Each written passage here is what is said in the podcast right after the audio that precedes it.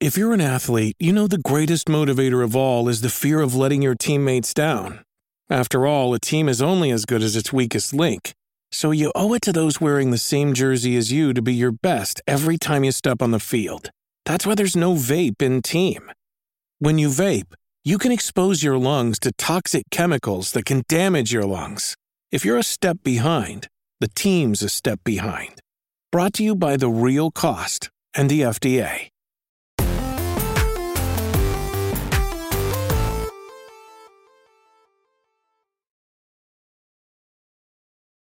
What's up, everybody? Welcome to Kind of Funny Games Daily for Friday, August 27th, 2021. I'm one of your hosts, Greg Miller, alongside the future class of video games, Blessing Adeoye Jr. What's up, Greg? Not much. What's up with you? Not much, man. So many video games to play. So many video games to play. It's you know it's, it's, it's an embarrassment of riches right now. The the bar is down. We are on the roller coaster of the fall. They just keep coming. Oh not yeah, stopping. It's know that I fucked up thing where like you know we did our previews this week that people can go check out on PSW XOXO. Uh, but we've had those. We've had reviews. I've been playing, and I beat No More Heroes three last week. And We'll it's that thing where yesterday, last night, I was like, oh man. All right, I finally got the code for Psychonauts 2 on PS3, on PS4 or Yeah. PS5. I can finally start this up. But then I looked over and I saw Genshin Impact as well, and I was like, "What if I play this? What if I play this?" I played Get ready neither. for Aloy. Yeah, what did you what you play? Is it redacted? What you played? I played Redacted, yeah.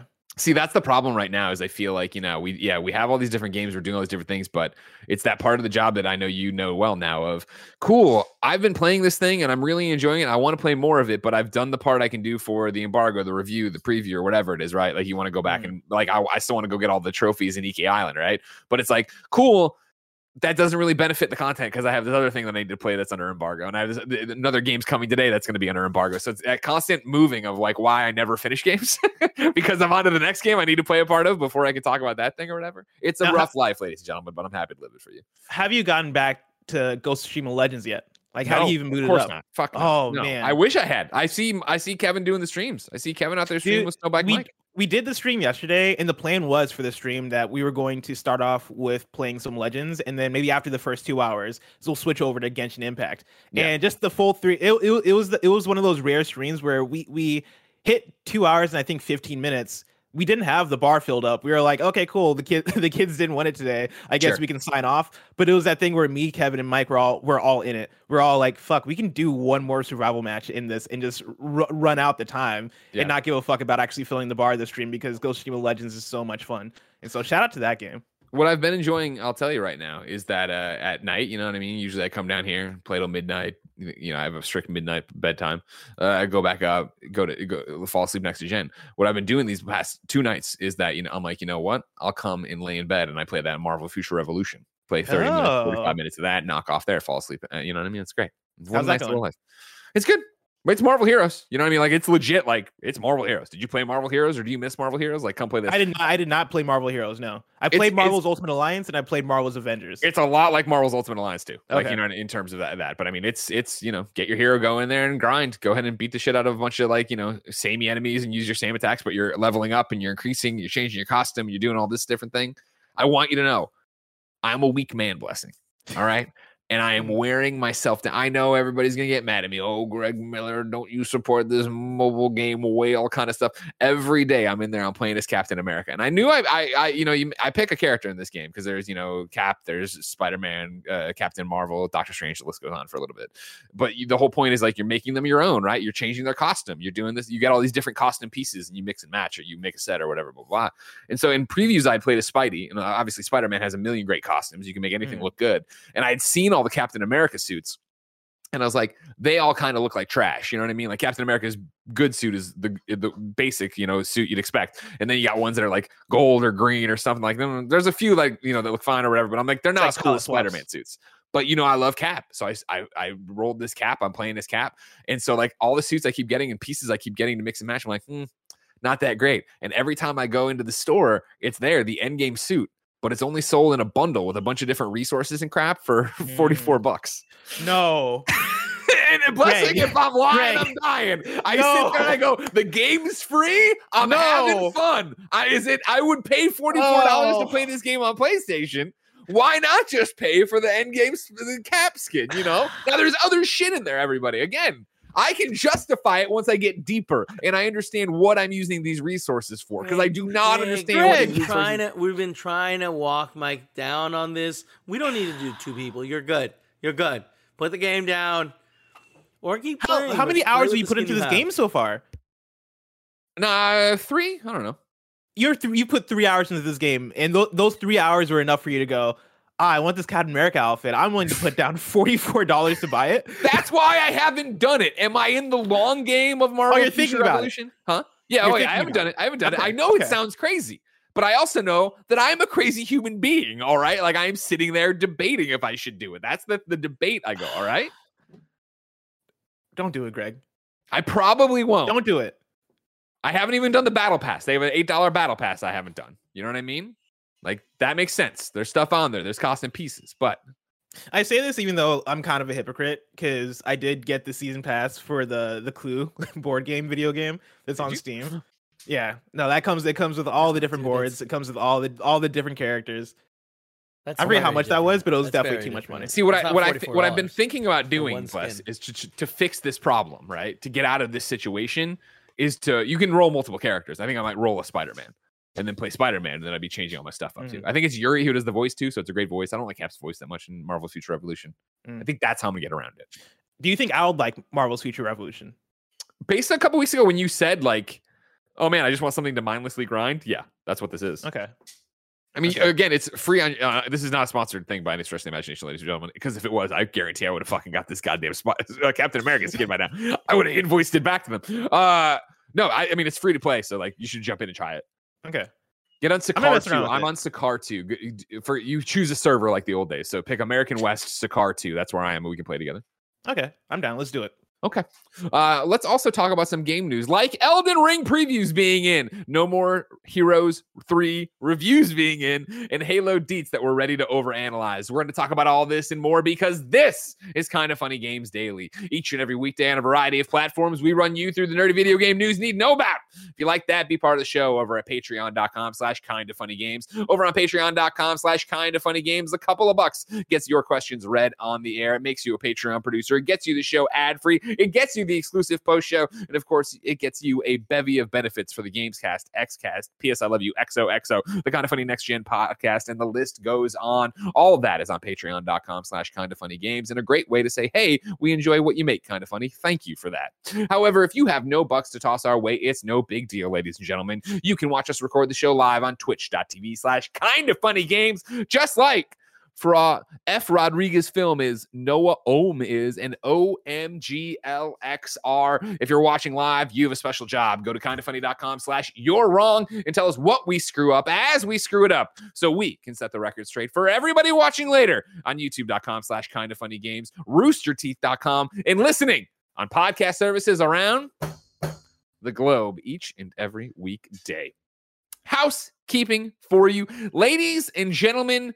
Did you know youtube.com slash kinda funny is just 5,000 subscribers away from 300,000 subscribers on YouTube? Uh, it's been a long, long journey, ladies and gentlemen, to get this close. We understand. I know what you're saying. You're gripping your steering wheel even tighter right now. You're running even faster on the treadmill right now. Greg, you've seen the numbers. You know we listen to the content. I'm not a YouTube person. I get that. But listen to me, you motherfucker. I'm asking you just to go log in with your fucking Gmail and click the subscribe button on youtube.com slash kind of funny. Once you're done with this, you bet your ass I'm coming for youtube.com slash kind of funny games too. All right. Help me out. Pull the car over to the median and use the YouTube app. Why is aggression always the go-to? Do you think we would ever get? Do you think we'd get a response if we asked people politely? Like, No, hey, God, you know, we no. know your Politely? podcast listeners. We appreciate you guys. We love you guys. But you know, maybe tiptoe over to that YouTube and hit the subscribe button. Bless. Here's, the thing, here's what I gonna, want you to They're know. gonna laugh. They're gonna laugh. They're having fun. They're like, you know what? I'll help this asshole out. It's there's listen here. There's a reason y'all come here for your gaming news and previews and things like that, right?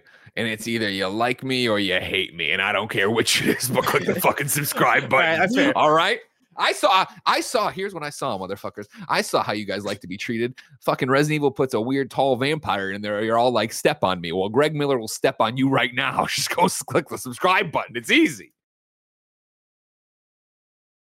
Thank you, our Patreon producer, Blackjack. Today we're brought to you by DoorDash, Away, and Amazon Music, but I'll tell her now. Damn it. We'll tell you about that later. I can't, I've got to get it out of my system, bless. You know what I Mhm. mean? What was it's been six People years, won't notice. Six years and oh no, they do. The Reddit yells at me. Six years and three months of when when there's an ad in the show, we read the ad. So of course I'll Mhm. tell you about it later. But now we do the things, and sometimes it's me, and sometimes it's not. You know what I mean? Tim will tell you about you the ads later. For now, let's begin the show with what is and forever will be the Roper Report. Time for some news. Six items on the Roper Report. Ah, Baker's dozen. Number one, ladies and gentlemen, believe it or not, Gamescom is still going, and that means the news is still coming. And we have a bunch of Elden Ring previews posting across the internet. Blessing, you woke up this morning, you went, "Ew, ew," and you looked at your phone and you saw these Elden Ring previews. What did you I think? did. I got very excited. The first tweet I did see when I woke up this morning was a tweet from Tamoor Hussain talking about these previews. Uh, it seems like they got to see about 15 minutes of gameplay and they got to do a sit down with some of the folks over there From Software. And every single thing they had to say excited me. I know we're gonna get into the preview roundup in a second, Oh, but, but I want you to go. Please go, go, go. I, I mean, I don't have I don't have much to say. Like most of most of what I had to say is based off of what they're saying in the preview roundup. But like, I'm already in a place where I'm super excited for Elden Ring. You know, like it being a From Software game, it being a follow a follow up to uh, Bloodborne and Sekiro, which are two games that I absolutely fell in love with uh, this past this past year. It being open world and it seeming to be their take on what does a From Software open world game look like has me excited by itself. Seeing the previews and seeing how exactly they're tackling that has me even more excited because like From Software I see as a studio that is super innovative.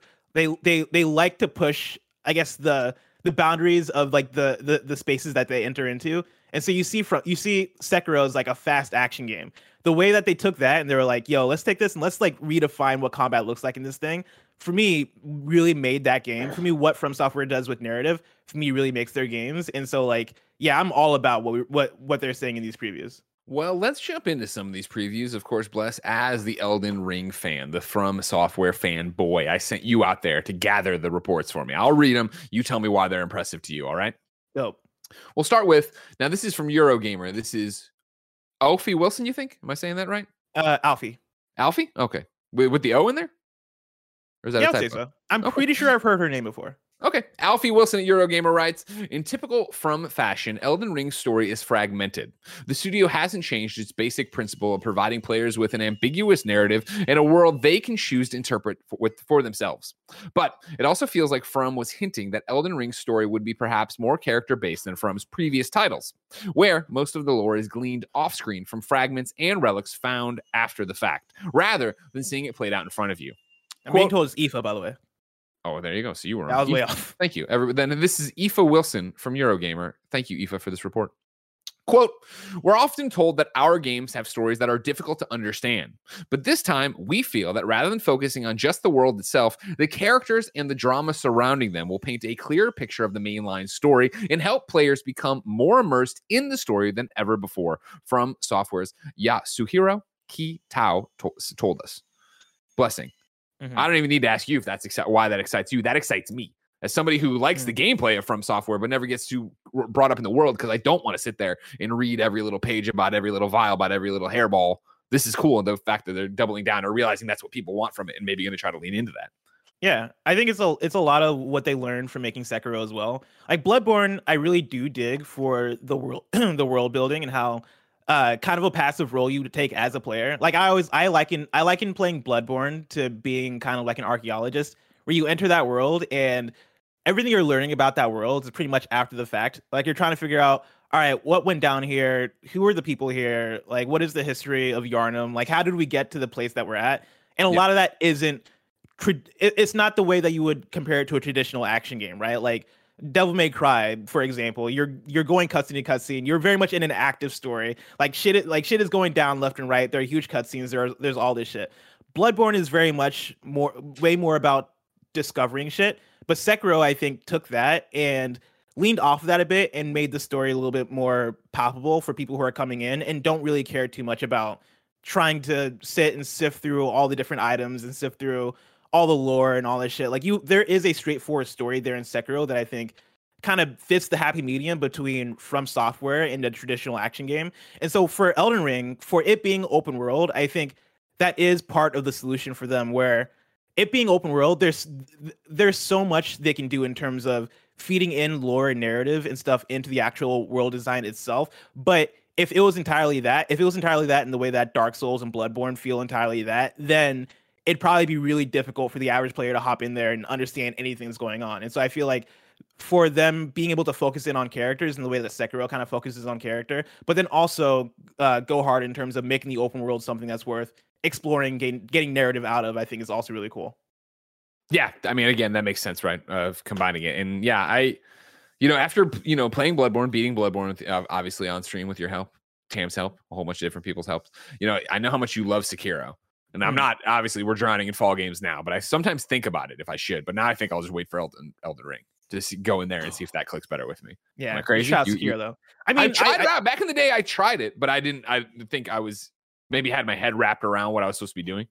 Yeah, I think in terms of story, it'd be worth seeing how Elden Ring tackles its because sure. I, I like Sekiro for what I enjoyed about that story. I know for you, you you love narrative, you look forward to narrative in games, and Sekiro has a good straightforward story, but also I think it's still that thing where if Bloodborne didn't do it for you in terms of what they were doing with that story, I think Sekiro still has things in that case that are still, I guess, anchoring it to being that from software like formula to it. But okay. for me, what made what made uh, Sekiro Sekiro is the fact that the gameplay is so good. Like the combat in Sekiro is one of the most unique combat systems I've played in the game, and it is straight up addicting. Like it is, uh, like the main thing is that it's counter based, right? And sure. so like you're going and you're trying to break down your enemies, uh, like their what's the word for it? Their uh, stance, basically. Like you're trying to you're trying to you're trying to break them down, and the way you do that is by continually hitting hitting like hitting them as they're trying to block your moves. Sure. Once yeah. you hit that down, you get in like a free strike. Sure. And it's kind of like Ghost, or it's kind of like uh, a, uh, Jedi, a little bit Jedi Fallen Order to an extent. Jedi Fallen Order, I think, is, is the better example. Yeah, and I think that combat system is so good, and I think you'd probably like it. But I could also see I could also see the case of waiting for Elden Ring and seeing and being able to play that game with the zeitgeist and with everybody else playing it, and also yeah. playing this new From Software game that is doing new things. I think is also a, a decent way to go. We will continue to. Oh, hold on. Uh, nanobiologist says in Sekiro you're doing posture damage. Posture. Thank you. Uh, Tam. That's right. Tamoor Hussain from GameSpot, a kind of funny Games Daily regular now. I will tell you right now, breaking news for you. Next week, Tam hosting for the first time ever in the lead chair with Gary oh. Whitta on Tuesday. Uh, Tamoor Hussain from GameSpot and kind of from Giant Bomb writes Elden Ring is the exact kind of game that From Software is known for creating, but it's also an exciting evolution that takes the best of what came before and extrapolates it out onto a much grander scale, potentially realizing that open world Soulsborne fantasy that many fans have been eager for.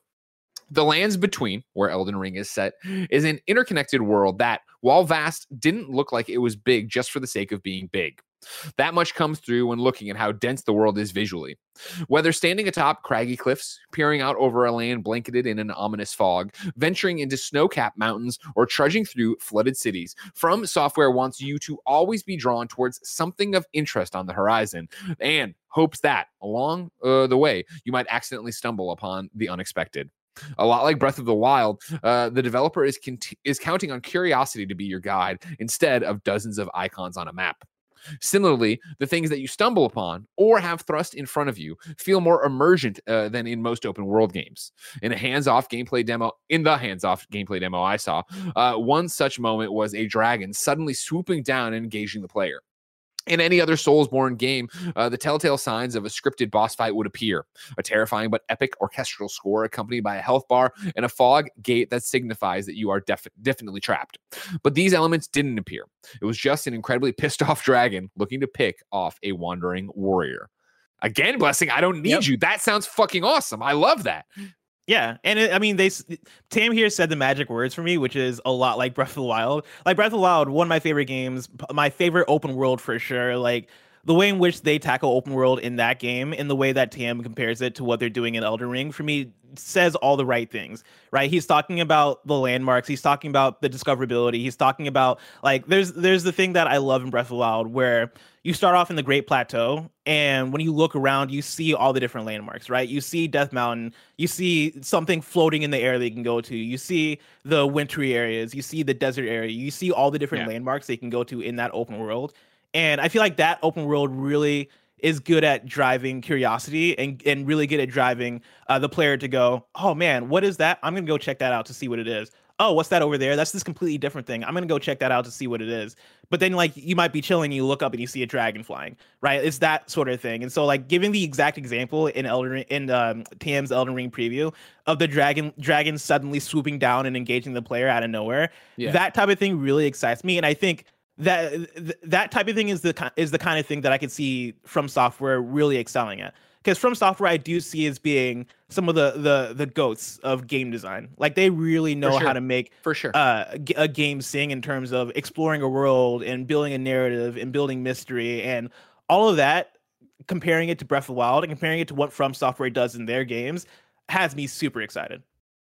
Uh, and our final uh, addition here from the previews goes to one Mitchell Saltzman over at IGN. And by the way, a round of applause at home for Mitchell Saltzman. Yesterday he tweeted, and with this last video, my first IGN first comes to an end. This was by far the biggest project I've worked on at IGN so far. Parentheses, an office visit and eight features over the course of a month. Thanks to, of course, uh, Ryan McCaffrey for the opportunity and to Turtle Rock for the kind welcome. Of mm-hmm. course, he just did uh, finished off IGN's Back 4 Blood uh, IGN first. That's a ton of work. Congratulations to you, Mitchell. But you also saw Elden Ring and wrote this. One of my takeaways from watching the open field gameplay was this feeling that you could encounter almost anything while exploring. In one section, the player approached a group of enemies gathered around a campfire when all of a sudden a gigantic dragon swooped down in typical Souls fashion and took them all out in a single blow, uh, which then prompted a massive boss fight. In another section, there was a group of passive enemies walking along a trail, escorting a giant carriage that could presumably be attacked and robbed of its contents, should you be skilled enough to survive the fight. Dungeons can be found throughout the open field, and of course, they're full of enemies, traps, treasure, and even illusionary walls. Uh, the one dungeon that I got to see seemed a very seemed very basic in its design, uh, with a room that featured a bunch of guillotine traps, and then a treasure room that was guarded by a handful of enemies ready to pounce when uh, pounce when you went for the treasure. But since the gameplay uh, I watched was cut up and segmented, I never really got a feel for how big or substantial it really was. Legacy dungeons are the main attraction of each of the six main areas of the lands between, and I got to see the first of them, Stormveil Castle. This particular legacy dungeon begins with a choice.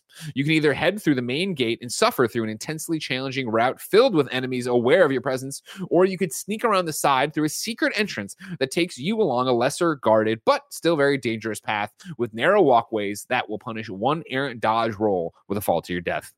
I was told that legacy dungeons were built with this kind of freedom in mind and that they were designed to be complex with multi-layer with oh complex and multi-layered, which is exactly what I had hoped to hear.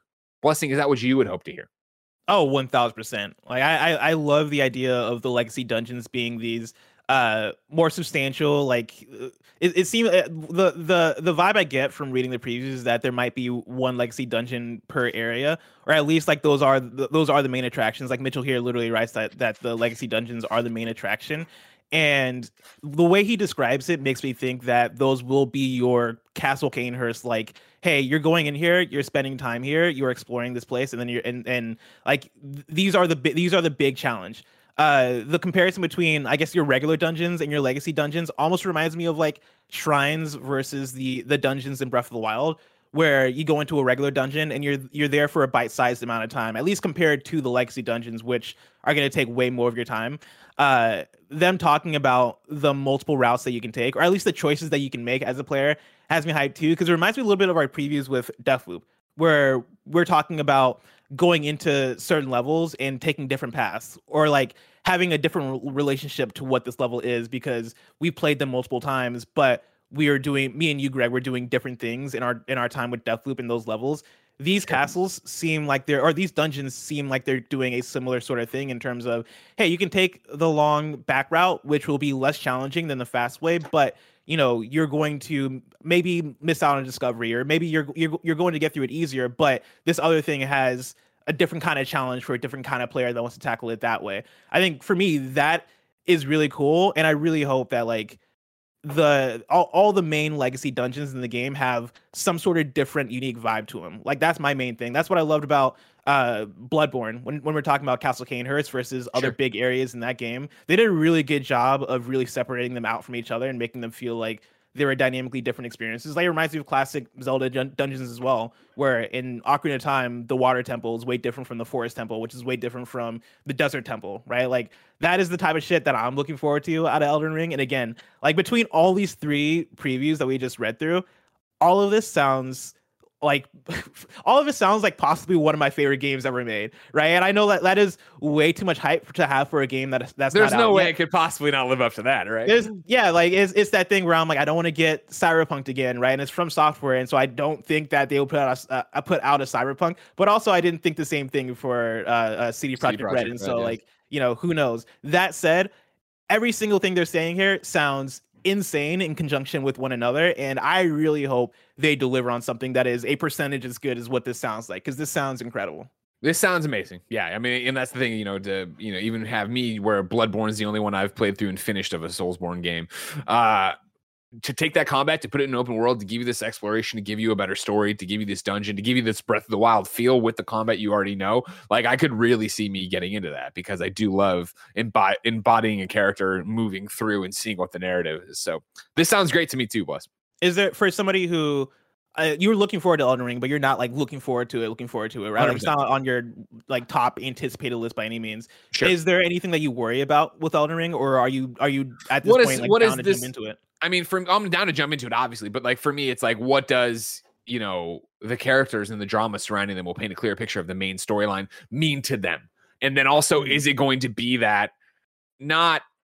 Is it going to be that weird gothicy knights? I mean, I'm being obviously, I know it's not Bloodborne, but is it going to be more knights and dragons? You know, more fantasy that way. That isn't a turn on to me. That is also something that I'm just like, ah, it's never really my jam. You know what I mean? Like, Mm. is the story they're painting going to be interesting and intriguing enough to me to actually get me to play it or is it going to be something i play and i'm like i totally get why this is cool and feels great but it's just not something i want to spend 30 hours in we'll have to wait and see but i have a question for patreon.com slash kind of funny games not so much about the content of the Elden Ring demos and previews, but more about the previews themselves. We go to Drew Venator, who wrote into patreon.com slash kind of funny games, just like you can. It says, Hi, KFGD. Happy Friday. As I'm sure you'll cover, Elden Ring previews are out this morning. Look, I'm excited for the game when it comes out next year, and I'm hoping it'll be a certified banger. But I am frustrated by the coverage it's receiving today. Multiple media outlets are sharing, quote, preview coverage of a 15 minute behind the scenes recap of Elden Ring gameplay that they saw, and there's no additional B roll for us consumers. Would you report on these 15 minutes the same way?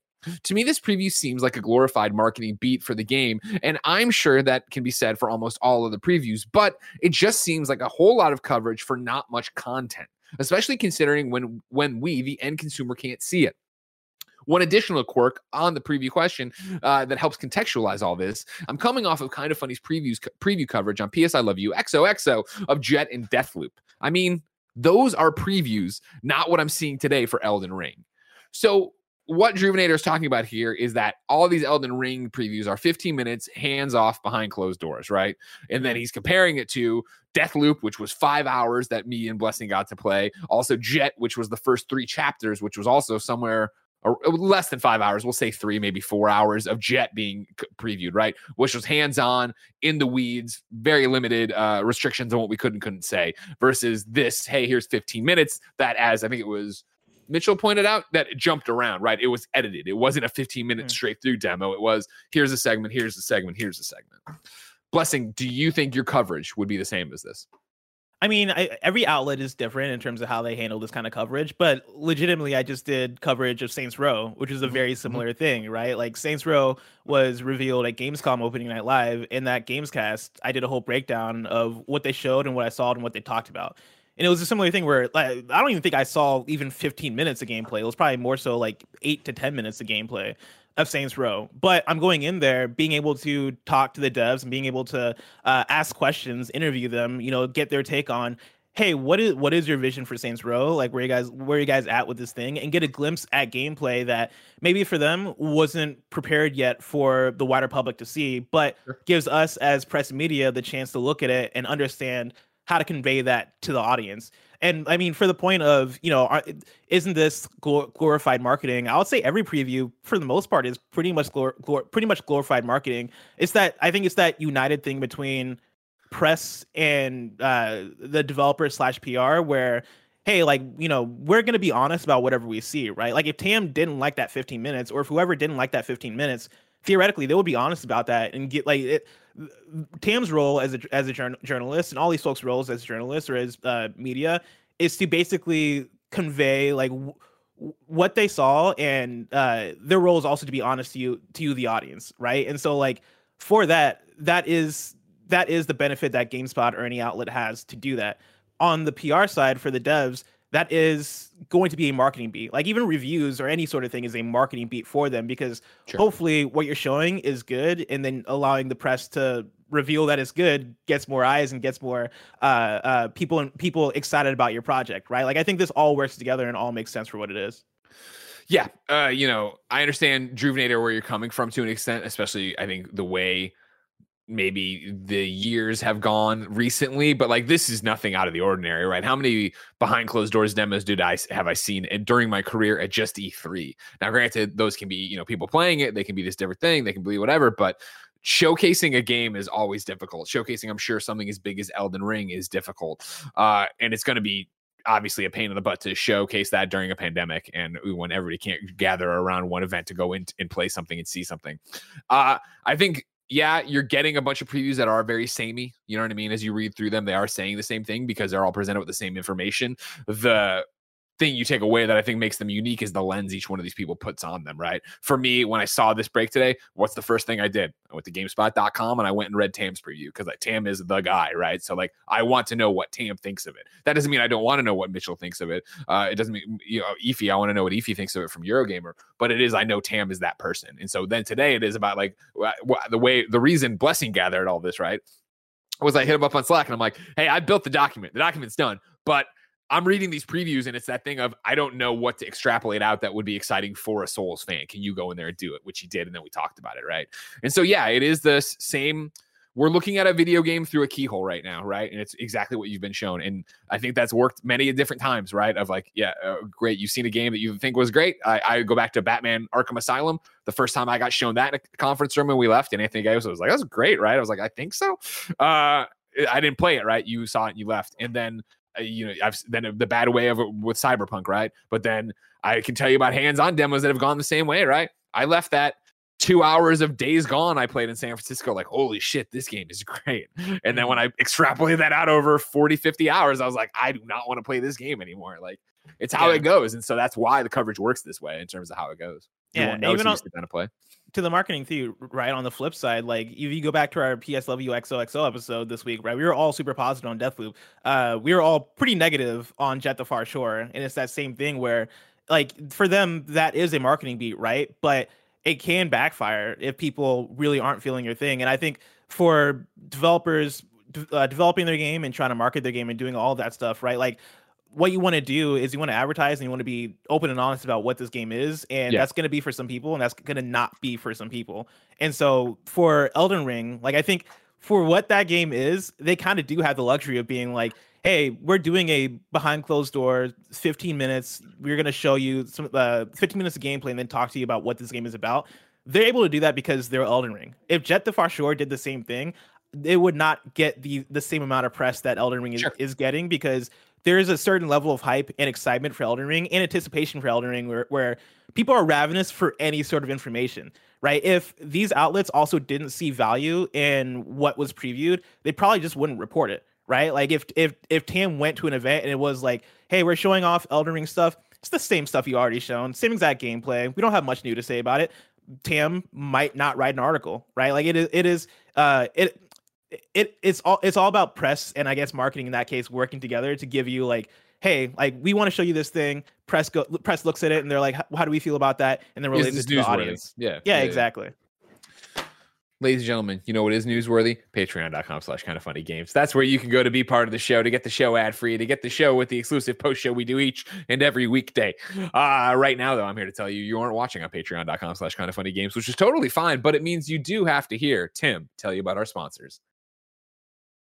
This episode is brought to you by Away. Whether it's just a trip to the grocery store, a weekend away, or an extended stay with your friends or family, we're all stuck navigating the current weirdness of travel. But no matter what you're up to, Away's suitcases, bags, and accessories all come in a variety of colors, sizes, and materials to always have your back. I've been a huge fan of Away forever. It's all I travel with. It's my favorite luggage. Uh, once you get it, it transforms your life, transforms your travels experience. So high quality, so beautiful, so aesthetically pleasing. Just a big fan overall. Every suitcase comes with a fancy schmancy interior organization system with a compression pad to help you fit more in, which I've had to do many, many times. Away suitcases also come with the smoothest rolling reels I've ever seen on a suitcase. Honestly, it's fun to just roll it around because it is so smooth. A TSA approved combination lock, a laundry bag. It's literally everything you'll need in a suitcase and more.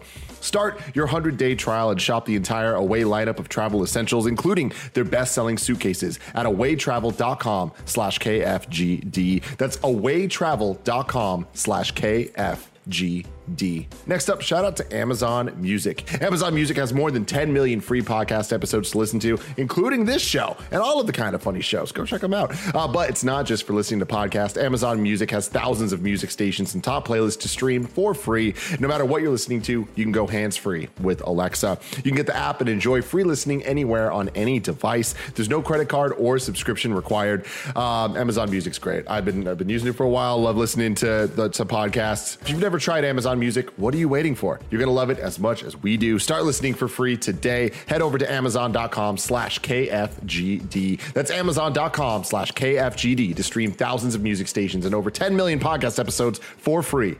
Amazon.com slash KFGD. GD. And finally, shout out to DoorDash. Did you forget that one thing at the store? Now you can get snacks, drinks, household essentials in 30 minutes with DoorDash. Dinner? Check. Deodorant? Check. Morning pick me up from Dunkin'? Check. Get everything you need whenever you need it with DoorDash. DoorDash connects you with the restaurants you love right now and right to your door. I love DoorDash. I've been using it forever, especially uh, during this whole situation we're in, and it's been fantastic. Not needing to worry, not needing to go out places, just boom restaurant food being brought right to me. Me and Gia having a great time eating it. For a limited time, you guys can get 25% off and zero delivery fees on the first order of $15 or more when you download the DoorDash app and enter code GAMES2021. Uh, for Canadian listeners, use code GAMESCA. That's 25% off up to $10 value and zero delivery fees in your first order when you download the DoorDash app in the App Store and enter code GAMES2021 in the US and GAMESCA in Canada. Don't forget, that's code GAMES2021 or GAMES Games CA for 25% off your first order with DoorDash. Subject to change, terms apply. Two.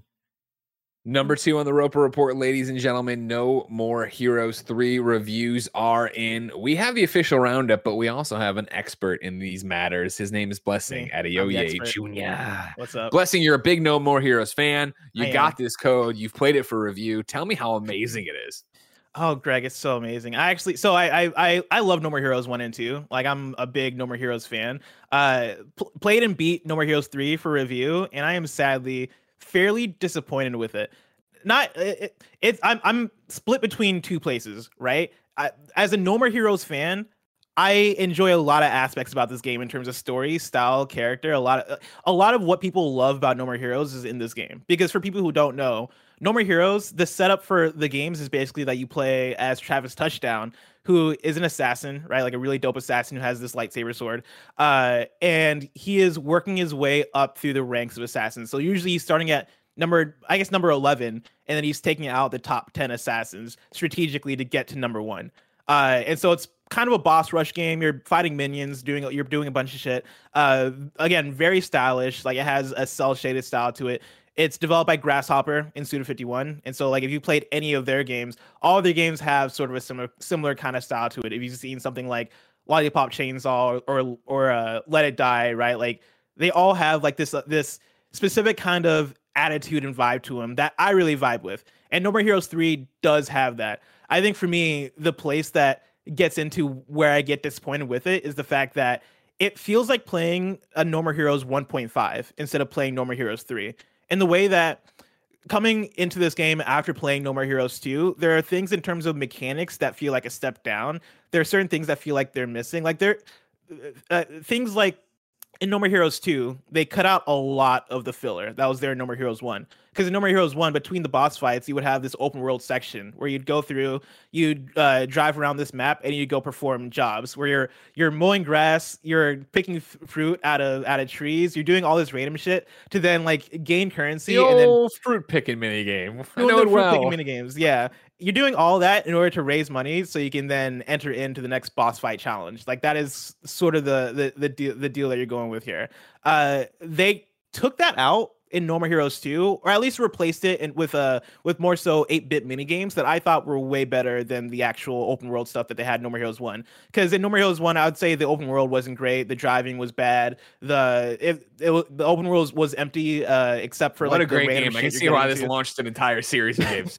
but the the actual meat of the gameplay itself in the in the actual like setting and story and stuff was so fantastic and so different and so unique that for me for me playing through it I was like okay I don't give a fuck about about the filler because the actual game itself is so fucking good and so fucking stylish. No More Heroes 2, I would say shave that stuff down, but then added in um uh more for mechanics and more for what made the stylish aspects of No More Heroes stylish and cool and really doubled down on that in a way that I really I really dug and I really liked. Uh, and also I should shout out that uh, that No More Heroes 1 and 2 Wii games. And so like it was No More the Heroes 1 bar and was 2 low. The bar was low. not, not even the bar was though. It was it was the fact that what made those games special as well were how they took advantage of being Wii games. And so like it was they were one of the few games actually that I think really used the Wii Wii mote to uh i- its best extent where You had to you shake are that thing. You had to shake that thing. you had to hard. shake that thing, right? Like I mean yeah, there it is. There Yeah, it is. to- That blade's I remember, going. I remember this being a big deal.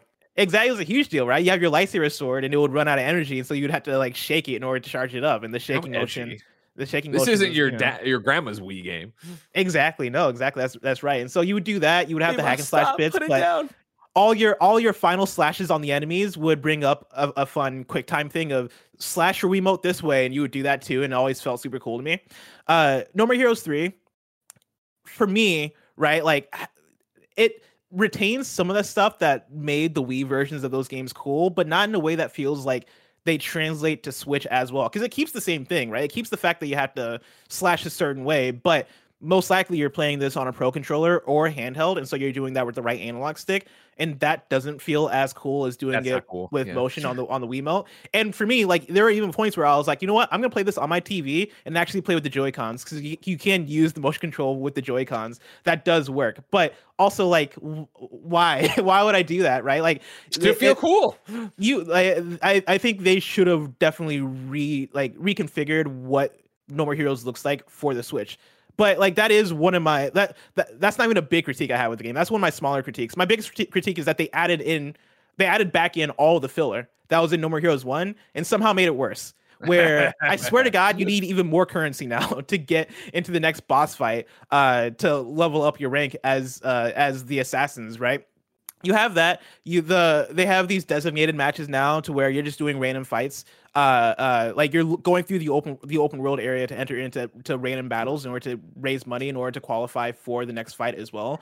And that stuff i would say is a drag. It feels like filler. The the jobs they added back in are just as bad as the jobs in no more heroes 1 the driving is somehow just as bad as the driving in no more heroes 1 a game that came out in like 2008 for the nintendo wii. Uh, even graphically, like it, the game doesn't look that great on Switch. Like it, it uh, I, I, I thought I was crazy while I was playing this game, but I stopped and I was like, I'm gonna boot up No More Heroes 2 to see how this game looks. And I swear to God, No More Heroes 2 might look slightly better than No More Heroes 3. Like the amount, the the amount of regression in this game compared to where we were at with No More Heroes 2 upset me. But it's that thing where I still beat the game. Like as a No More Heroes fan, there's still enough there in terms of the wackiness and the to see it through. goofiness in the style in the stylishness that I had to see it through, and I didn't totally hate it. Like there are so there are some really redeeming uh, qualities to it. It is still a Suda 51 game. There are still cool cutscenes in there. There are still cool moments in there. There are still fun characters in there. Like the the the game starts off so strong with some of his bits where the uh, the reveal trailer for No More Heroes 3 has a whole cutscene where it's this dude Damon. He meets this uh, tiny little alien named Fu. Fu, it's like this fun ET kind of cutscene. Fu goes away. Fu comes back years later as a killer and a conqueror, and he's like, "I'm here to conquer this planet." And Damon's like, "Oh shit!" Right? like everybody's like, "Oh shit!" And and Fu just straight up decimates, uh, starts decimating people, and that was all in that first reveal trailer. That's all in the game, and all that stuff I'll still say works so well and is super cool, but it is just uh it's included in there with all this stuff that really brings the game down in terms of the ways in which they didn't make this game feel like a step up from No More Heroes 2. It sure. feels like a step down in gameplay and budget and all this stuff. Like I after the first 2 to 3 hours when the game opens up, it opens up and I for, for real feels like they just ran out of budget and they're like, "Hey, this is what this is now." Like even though the no More Heroes 1 and 2, you would have the lead up into the boss fights where when you finally pay for your fight, you would then have to kind of go through their their lair and fight through their minions and then finally get to the boss fight and do the boss fight itself, the to the boss fight itself. They eliminated that uh, lead up section to where now, like after you do all of the open world filler stuff, you're then straight into the boss fight. And the boss fights are even easier than they were in one and two. And so I'm doing a boss fight in five minutes and then it's back to like 30 minutes of stuff filler. you don't like. Yeah, yeah. Yeah. And to me, that all that stuff was just a bummer. So it's go for it. You said you didn't feel you had to boot up No More Heroes 2 to see if you were crazy. Yeah. When you woke up today and you went and you looked at the Metacritic of a 76 at 7:30 a.m. and had a 76 on Metacritic, did you feel crazy? I I I was shocked honestly when I saw the Metacritic and but it also comforted comforted comforted me in a way where I was like maybe there's there's something here for No More Heroes fans because yeah. I gotta assume that all the people reviewing this game have to be No More Heroes fans because why why would you review No More Heroes 3 if you weren't? And so like for people who are fans of the game, I would say for sure check it out. There is something for you here. But on the flip side, right, there's there are a lot of good reviews. There are also a lot of bad reviews. GameSpot gave it a four.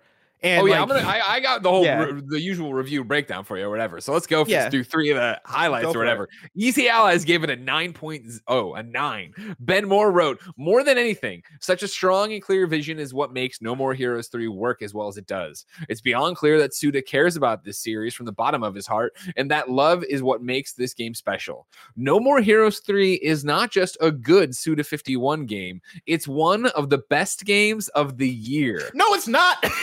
It's not. like, I, uh, keep I, going, keep going. The worst part about this is I have no skin in the game, right? Like I never, I've played, I played No More Heroes maybe for two seconds at a preview. What I don't, you know, whatever. I don't know anything about this. It's not my thing. I hope it's good for everybody. But I had been hoping it was bad because you have it in the fantasy league from Gamescast.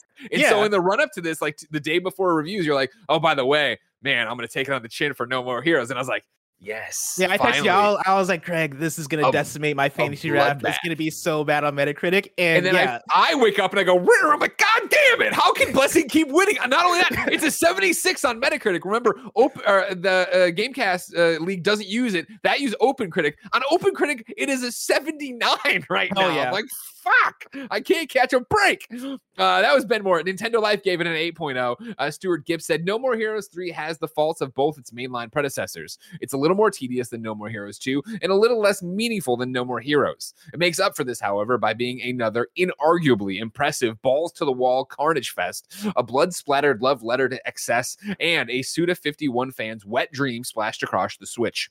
Uh, the story it tells is cool. The game it plays is cool. Neither of these crucial aspects reach the heights of the series uh, Nintendo Wii Origins, but nobody who truly gets No More Heroes could reasonably disappo- be disappointed in this third incarnation. They're, they're they're taking shots at you now, blessing. They're like, you're not a true fucking fan if you don't like this. What bizarre world am I in? Keep the going. joke's beginning to wear thin, but it's all in the telling. And Suda Did I play a different? Can... Co- did they give me the wrong code? I'm so confused.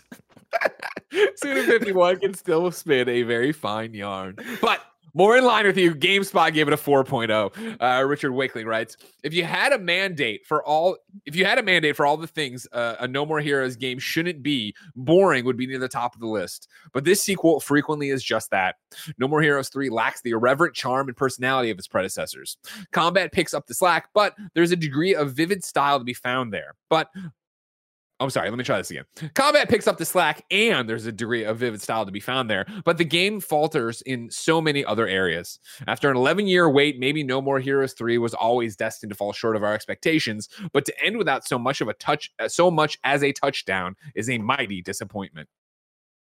That seems like more in line with what you're saying. Yeah, yeah. And granted, like if I had to put a number on it, I'd maybe give it higher than a four. Like I'd probably be in more in the five or six out of ten range. Yeah. But it, I I understand people being on both sides of it. Uh, to, in in the sense that like again, it depends on where you're coming into this game for. I did really like the gameplay of No More Heroes 1 and 2. I think those games play really well. Going back to them for the remasters, I was getting hints of even like, oh man, these boss fights are giving me what I loved from even uh, Bloodborne boss fights. You know, I love uh, trying to figure out what the strategy is here. I love the bosses have different having different personalities and all that stuff. Like that, those games have such good uh characters in terms of how memorable they are and, I, and they use that well throughout no more heroes. And so like if you're going into the game for that and for the style and all that stuff i can understand how you come out of it being like this is all i wanted out of a suda 51 game because those suda 51 elements are there. As a video game that's where i struggle. Like i would i would recommend no more heroes 3 to no more heroes fans.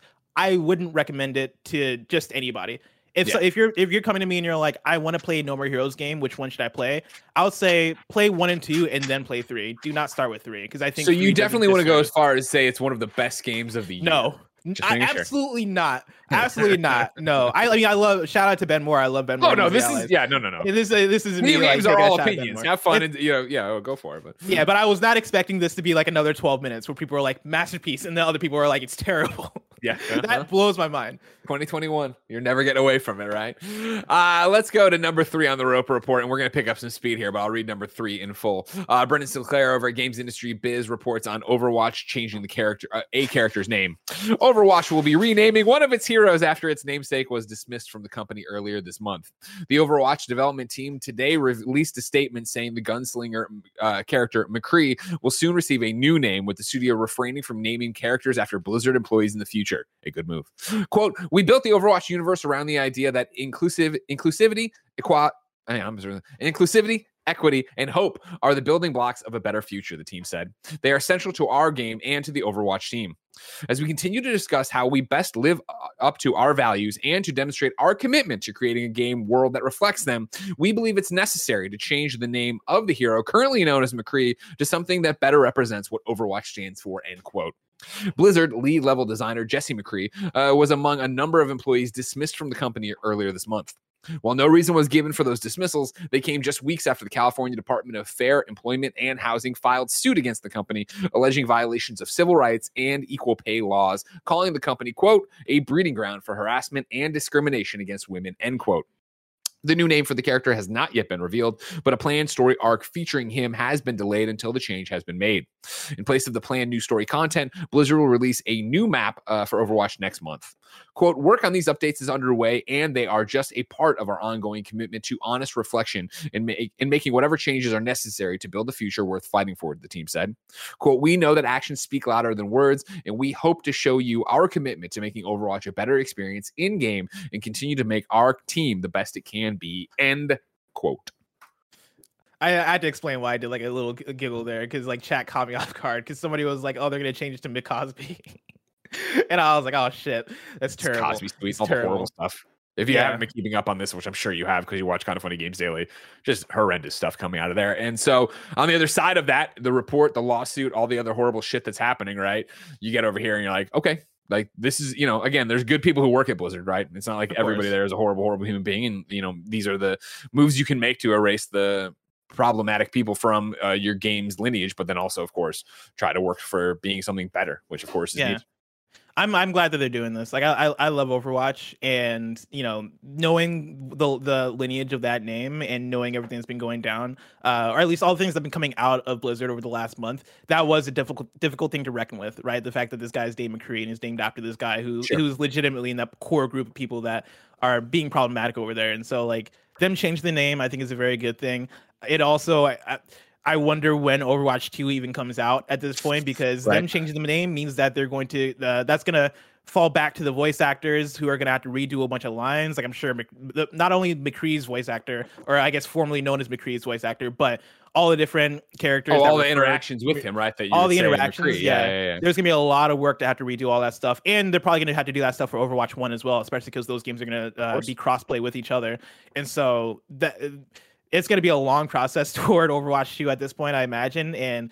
Yeah, like again, I mean, I don't know what it, what there is left to say about this whole thing because we've talked about it for weeks and weeks now. Um, but yeah, this whole situation sucks. But I, I think this is a good step. But of course, way larger steps need to be taken right outside of changing changing a character's name in a game, right? It's like a company gotta- culture thing that we talked about, right? And it is, uh, Mhm. obviously about you know uh, them listening to it, and it's from the top down. There's a whole bunch of stuff that's way bigger than this, but again, this is part of it, and then being able to make these moves and change, and you know. Um, answer their community who's been outraged by this you know i mean again you, we've talked about it obviously many a time on this show but what blizzard is what overwatch is what these fandoms are and to find out that you know the game you love has a bunch of problems behind it a toxic workplace. You know the people who made your game uh, worked under really shitty people and shitty conditions and had to go through really really fucking shitty things to make something you love. That's tough to reconcile. And so it does take time and it is a bunch of small moves and it is about uh, making sure you know once you've addressed these problems you're uplifting the good in your company and not celebrating the bad so again uh, small move but that's what this is going to be this isn't going to be Yeah. one broad stroke that fixes everything. It's going to be little things. So more power to them. I'm glad they did it. Uh, we are running late, so I want to tell you number four was going to be why there's why was there no Halo campaign at Gamescom? If you're interested, Joseph Staten, the head of creative over at uh, 343 for Halo Infinite, put up a blog post uh, as part of the big development update stuff over there, talking about it. And the the the gist of it is, of course, everything's great. He can't wait to show it to you. Is just the choice they made, right? That they they had to go through and they had to do this, and this is why he did it. So again, nothing there, but I like this one here at the end, right? He was talking about he's going for a 100% run on it, right? That's how far along it is. I hope all of you take comfort in the fact that honestly, I can't wait to get home, fire up the build, and hit continue on the campaign. No matter how many times I play, Halo Infinite remains fundamentally super fun to play, and we're very eager to share all the fun with you through captured gameplay, trailers, and other content once we get this plane safely on the ground. But for now, it's focus time in the cockpit as we stick the landing. Please keep those seatbelts fastened, and thank you for your patience and support. Uh, throughout this thing, he was talking in a very uh, uh, piloty way. That's why it's all what. Why is he so pilot at the end? He's going somewhere, right? He's talking about the fact that they are on lock. You know, what I mean, if you'll forgive the bit of the av- aviation geekery, the entirety of the team is essentially in a sterile cockpit, which is to say, we're at a critical phase in the flight that ha- is Halo Infinite. So it's extremely important to avoid distractions and stay focused on mission critical tasks only. For campaign, that means putting maximum effort into ensuring a wide open, adventure filled experience you'll all get to play on December 8th that is as great as it possibly can be. And gameplay demos and trailers not only take a huge amount of effort to do well, but also take cycles away from bugs and other shutdown tasks. So basically, they are locked in on finishing this Halo Infinite campaign for you guys. So that's why they didn't do it. And then a final one blessing that is j- not just for you, it's for a lot of people. But hmm. yesterday, Nickelodeon All Star Brawl did confirm that Cat Dog and April O'Neil are being added to the roster. A big week for April O'Neil. Oh, TMNT, Shredder's Revenge, she's in that. She's in Nickelodeon All Star Brawl. Uh, me as a Cat Dog fan, very excited. Cat Dog's here. That's Yeah, I'm gonna be I a, mean, that's I'm a Cat at. Dog mate. I love I love Cat Dog so much, and so I'm I'm so happy they got they got Cat Dog in this thing, and I love that they're doing Smash style reveals. Like they don't have the big uh, cinematics that Smash has, but the fact that uh, well, it was a couple of days ago where they were they did put out a trailer that was like at at Gamescom at this date revealing two new characters, and the way that the way that they're going about it, I think is really smart and really fun. Um, and so yeah, I'm all about it. Shout out Cat Dog, can't wait, to, can't Dog. can't wait to play as that character. I, I I want to see more cat dog gameplay because I want to know like, I mean, I, I just want to know how that controls, right? think 'Cause they That, should that reboot seems like it'd be an Dog. Awkward Cat Dog character. been to rebooted as. again? How- I mean, where's Cat Dog, the new show? You know, I mean, that's a good point. Cat Dog is a show that I would love to see get rebooted. If you're not familiar, imagine Portillo the Wiener Dog, but at the other end, where his ass should be, it's a cat, and that's Cat Dog. Mm. Horrifying they- content, folks. Horrifying, yes, yes. It- you know, it was very much Human Centipede's prequel, but like it's still cool. You know what I mean? Cat Dog. Alone Cat in the world, little Dog, cat. What a jam! What a jam, right? Uh, blessing. I can't wait to see who gets revealed for Nickelodeon All Stars Brawl, which of course is coming to PC, uh, PlayStation, Xbox, and Nintendo Switch in 2021. But 2021 is still so far away. If I wanted something more immediate, say what came to the mom and grab today. Where'd I go? You go to the official list of upcoming software across each and every platform as listed by the of Funny Games Daily Show host each and every weekday. Yeah. In the chat, King Rambla says Portillo mixed with Thomas. How'd that go, Kev? Portillo and Thomas fused together. Cat dog. Yeah, I mean that'd be something, huh? Out today, Inked, A Tale of True Love on PS4, Xbox One, and Switch. Uh, Baldo, The Guardian Owls on PS4, Xbox One, Switch, and PC. Tormented Souls, PS5, Xbox Series X slash S PC. Uh, Space Station Sprint, Xbox One and PC. No More Heroes 3, Switch. One Eyed Lee and the Dinner Party, Switch. Hammer 2 Reloaded, Switch. Uh, Orbibot, Switch. Uh, Parquet, PC. Seed of the Dead, Sweet Home on PC. Uh, Super Animal Royale 1.0 is out now on literally every gosh darn platform you could possibly get it. And Portillo is a playable character in there. There is a kind of funny shirts in there too. Go get it. It's a free to play game. You can get in, and all the content I just talked about is free too. It's just a kind of funny best friend, Michael Silverwood, who used to come to the kind of funny. Uh, no, he used to come to up at noon all the time. Uh, he ended up working on this game and put a whole bunch of stuff in there years ago when it was early access. Congratulations. Big week for Uh, wiener dogs in video games. Yeah, I- you know Portillo's in another we uh, dog. Uh, Portillo's in another game this year. Like Portillo's in more games than any of us, and that's weird. uh, start starting today uh, to August 29th, PlayStation 5 and PlayStation 4 owners can participate in the Call of Duty Vanguard Alpha as a limited showcase of the game's full multiplayer component. The Alpha features a brand new mode to Call of Duty known as Champion Hill and gives a preview of what is to come for the game's multiplayer reveal on September 7th, as well as the beta following that announcement event. Uh, Mad Streets launches on Xbox consoles today as well. And then New also dates- for out for out today, uh, there's a new song uh, with Kendrick Lamar and Baby Keem called "Family Ties." That's out today, and so go check that out if you're a big Kendrick Lamar fan. Okay. Also, CHVRCHES has a new album out. I listened to it today. I loved it. It's great. Oh. You know, a lot of good Also, Jaden Smith happening. has a new album. A lot of good music out today. Halsey. I saw somebody tweeted at me that she's got a new album out too. So that's happening. A lot of stuff happening out there in the music. Uh, new dates for you. Uh, Good Night is launching on Steam September 3rd. And then Space Lines from the Far Out comes to Xbox Series XS, Xbox One, Windows PC, and via Steam and Epic Game Store on November 4th, 2021. Blessing. We ask Correct. people watching live on twitch.tv slash kind of funny games to go to kindoffunny.com slash you're wrong and tell us what we screw up as we screwed up so we can set the record straight for everybody watching later on youtube.com slash kind of funny games roosterteeth.com and listening on podcast services around the globe. Uh nanobiologist has one for me. He says greg you said why is there no halo 4 campaign? I think you meant infinite. I sure did when we were talking about infinite and i apologize for that ladies and gentlemen. But other than that a pretty a pretty clean record to close out the week. Blessing Adeoye jr now ladies and gentlemen i will remind you it's the weekend. The show isn't over here. You can, of course, go catch the post show we'll do, patreon.com slash kind of funny games. You can stick here on twitch.tv slash kind of funny games and watch some of that Snowbike Mike stream in action. Kev, what do you got playing after this? Oh man, we're doing a little bit of that nasty Metal Gear Solid too. Oh, Yum, more- yum, oh, yum. oh, man, Metal that's gross when you Gear. like. Uh, Metal Gear Solid 2 will continue over there. Remember, they're playing through all the Metal Gears. They're having a great time. If you miss any of that, you, of course, can go to youtube.com slash kind of funny plays, our third YouTube channel, nowhere near the 300,000 subscribers that kind of funny has. So maybe all those people should go over there and subscribe there too. But I'm only asking for kind of funny right now.